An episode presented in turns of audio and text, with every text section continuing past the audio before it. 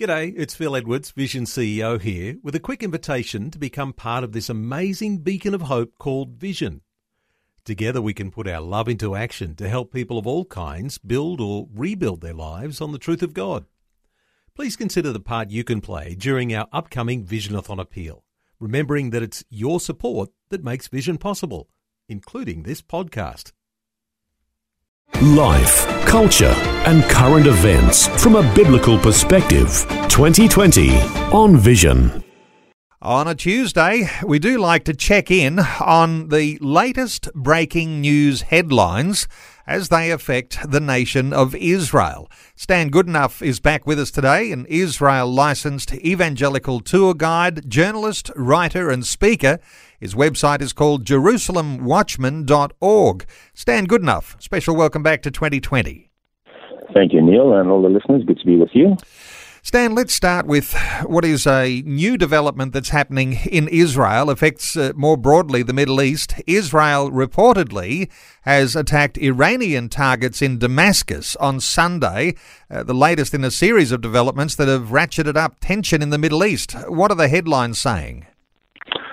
Neil, uh, according to uh, reports that have come out of Damascus, reports that Israel has not commented on, which is Israel's policy, uh, there were explosions in the southern neighborhood of the Syrian capital late Sunday evening uh, in what is what was widely believed to have been an Israeli strike on Iranian installed sites and personnel. The Iranians have been working on establishing their presence in Syria as a direct threat to Israel for a number of years, and Israel has been trying to limit their growth by hitting them strategically, uh, mostly through airstrikes. These particular strikes reportedly came from missiles that Israel fired at the southern parts of the Syrian capital, which is where most of the Iranian personnel are believed to be, or many Iranian personnel are believed to be um, located. Now, Iran is thought to be proactively manipulating the political atmosphere in the region in a way that will favor its efforts to reverse crippling sanctions that were brought to bear against the Iranian regime by the Trump administration. The Iranians hope to keep themselves in the position of um, negotiating power even as they continue their race towards developing nuclear weapons, which is what they are doing. Now, last week, uh, leading up to this uh, latest attack, on Thursday, February the 25th, in what the Israelis called a dramatic escalation, uh, an Israeli owned ship sailing not far from the Iranian coast was damaged in an apparent missile attack. There were no injuries reported, but the ship had to put into Dubai for repairs. And analysts believe that that attack was carefully measured to send a warning message to Israel, a shot, if you like, across the bows by the Iranian Revolutionary Guard Corps. Uh, a couple of hours after the ship was hit, in what was believed to have been an unrelated response by the United States, U.S. aircraft attacked Iranian targets in Syria. Uh, for its part, this strike was seen as a carefully calibrated retaliation for an Iranian backed Iraqi militia strike on targets that wounded five Americans a week before. So there's been this ongoing um, escalation, and there have been these two fronts, Neil. One is where Israel is holding back the Iranians uh, in Syria and sending messages to them via the proxy armies to stay away from attacking Israel directly. And the other is in the, as it were, Middle East negotiation negotiating process that's taking place between uh, the new Biden administration and the Iranians. Uh, the Iranians uh, want to re-enter, want to have the United States re-enter the nuclear agreement that was signed uh, under the Obama administration. Um, and for its part, the Biden, Biden, White House wants to renegotiate uh, with the Iranians. But on Tuesday, on Thursday last week, Israel's Prime Minister uh, Benjamin Netanyahu said that he had told President Biden, Biden that he would do whatever it takes to prevent a nuclear-armed Iran. To quote the Israeli Prime Minister, I told uh, President Biden that with or without an agreement, my obligation as the Prime Minister of Israel, as the Prime Minister of the Jewish state, is to prevent a recurrence of the terrible things that have been done to our people in the past. There is a regime whose flagship goal is to destroy us, he said, referencing Iran. I will do everything I can, everything in my power, to prevent it from attaining nuclear weapons. Uh, so it's that that's the backdrop as this spiral of violence continues, and I guess the coming days will will show us which way things might go. It is a new day, and as you say, Stan, tensions rising in the Middle East. Uh, let's give some attention to some other headlines where illegal and profuse construction of Arab towns and cities continues in the ancestral heartland of the Jewish people with massive international support. Some believe Israel's losing this battle against what's been labelled the weapon called Palestine. What are the thoughts here around these issues? Neil, this is a critical area that I'm watching at the moment uh, domestically but in the context of Israel's coming elections, and that's this battle over the heartland, which some uh, people call the West Bank, but it's been known for many, many millennia as Samaria and Judea. Now, according to an Israeli organization uh, called Regavim, um, since 2006, this organization has been reporting on and fighting in the courts uh, what amounts to a European Union and United Nations funded illegal land grab supporting uh, the construction of illegal um, houses and apartment blocks throughout uh, Judea and Samaria. During, the, during Trump's tenure in the White House, the so-called Palestinian Authority that represents the Palestinian Arab movement kept its head down. But it also used the opportunity uh, uh, provided by Israel's dysfunctional government to push on with their encroachment on the mountains of Samaria and Judea building mansions and often uh, shell apartment blocks for non non-existent Arab tenants all over what's known as Area C, the largest part of Samaria and Judea. Now that the Biden administration is in the White House, the Palestinians are clearly emboldened by this, and eyewitness accounts uh, give a glimpse of what is really happening in the land that Israel's delegitimizers call uh, the West Bank. There is an organization uh, or think tank called the Begin Sadat Center for Strategic Studies. And they released a statement on February the 17th uh, that says the following The Palestinian Authority is winning one of the most important battles it has ever waged against Israel.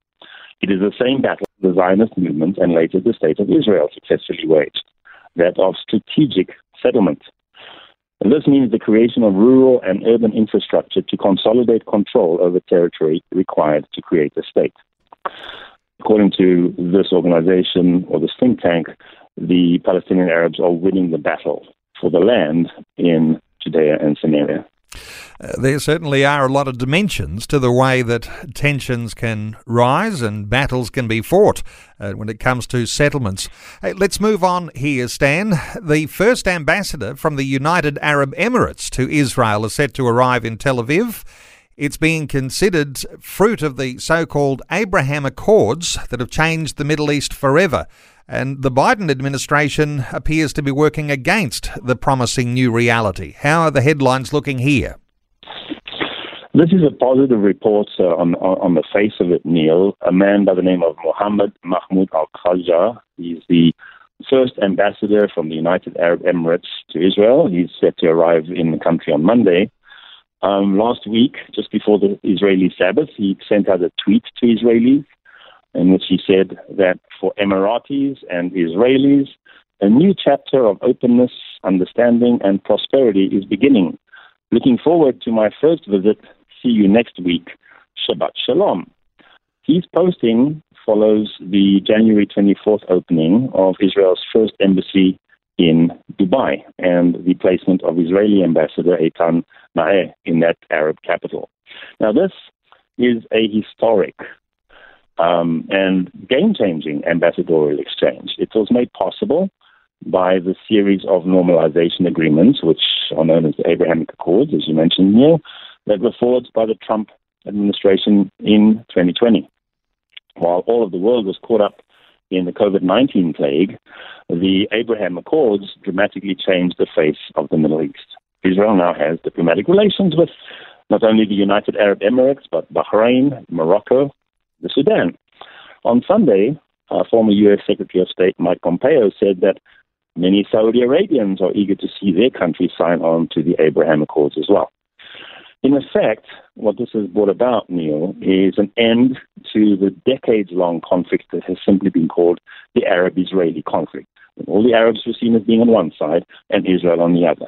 Today, that conflict in that, in that form is no more. We can only really talk now about the Israeli Palestinian conflict. However, since assuming office in January, President Joe Biden has set course to radically reverse America's approach to the Middle East. He seeks to warm up relations with Iran and cool down relations with Saudi Arabia. And this is not a wholly new story, even uh, as we talk today.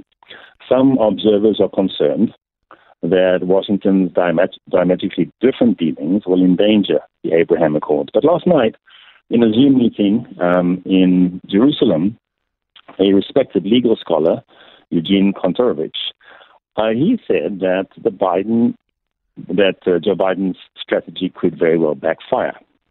While it was true that Washington is pouring cold water on the Accords, for example, by re-evaluating the sale of advanced F-35 warplanes to the United Arab Emirates, which was part of the deal, um, the American president's focused interest in pursuing relations with Iran, said the professor, could well work to cement the Abraham Accords because it could push uh, the Sunni states, led by Saudi Arabia, even closer to Israel. And that's the situation we're watching on the ground. There's good things happening. At the same time, there are all sorts of challenges that are developing too. Hey, let's come back to the elections, which are just three weeks away in Israel, and opposition's growing towards Netanyahu's continued rule as Prime Minister. But those polls show that the man under whom the country has enjoyed the most peace and security in modern history is likely to be returned to power. How do things look there, Stan? Changing every day, Neil, uh, as the polls fluctuate, but not much.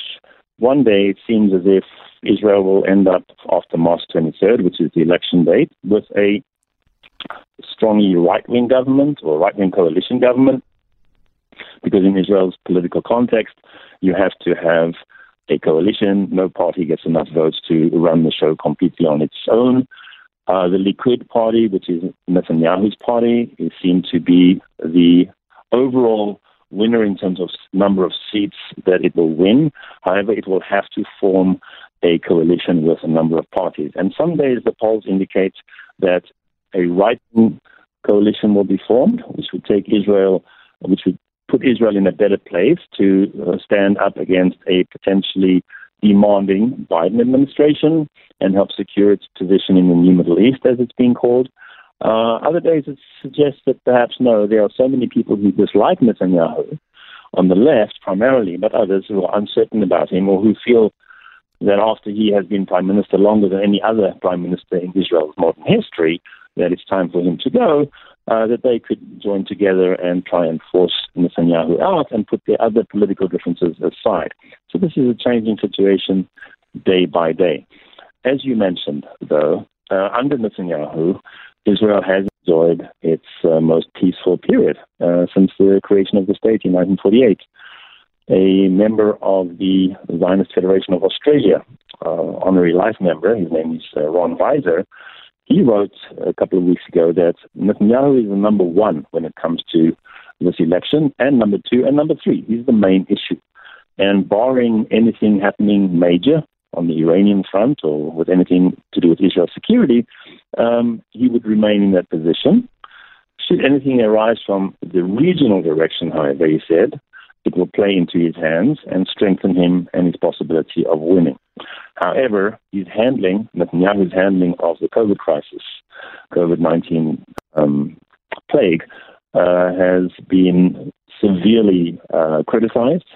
And there are many who feel that actually, you know, he's at, at, over the age of 70, his, his days are over and a new administration should be formed. There is a man, not many Australians will know him. His name is Naftali Bennett. He heads up a party called Yamina, which means basically going going forward uh, or going right, and he uh, he is believed to be the potential kingmaker as the outcome of the March 23 elections is clarified. But we have to wait a few more weeks to see what will happen. And in a few more weeks, uh, we'll get a, a, good insight from you, Stan, as to how that outcome is looking uh, when that election takes place. Stan, great getting your insights once again on breaking news as it's coming out of Israel. Let me point people to your website where they can read a number of great blog articles that uh, they'll be able to become informed about the developments that are going on in Israel. The website is called JerusalemWatchman.org. That's JerusalemWatchman.org. Stan Goodenough is an Israel licensed evangelical tour guide. He's a journalist, writer, and speaker. Stan, thank you so much for an update today on 2020. My pleasure. Neil, thank you very much. Thanks for taking time to listen to this audio on demand from Vision Christian Media. To find out more about us, go to vision.org.au.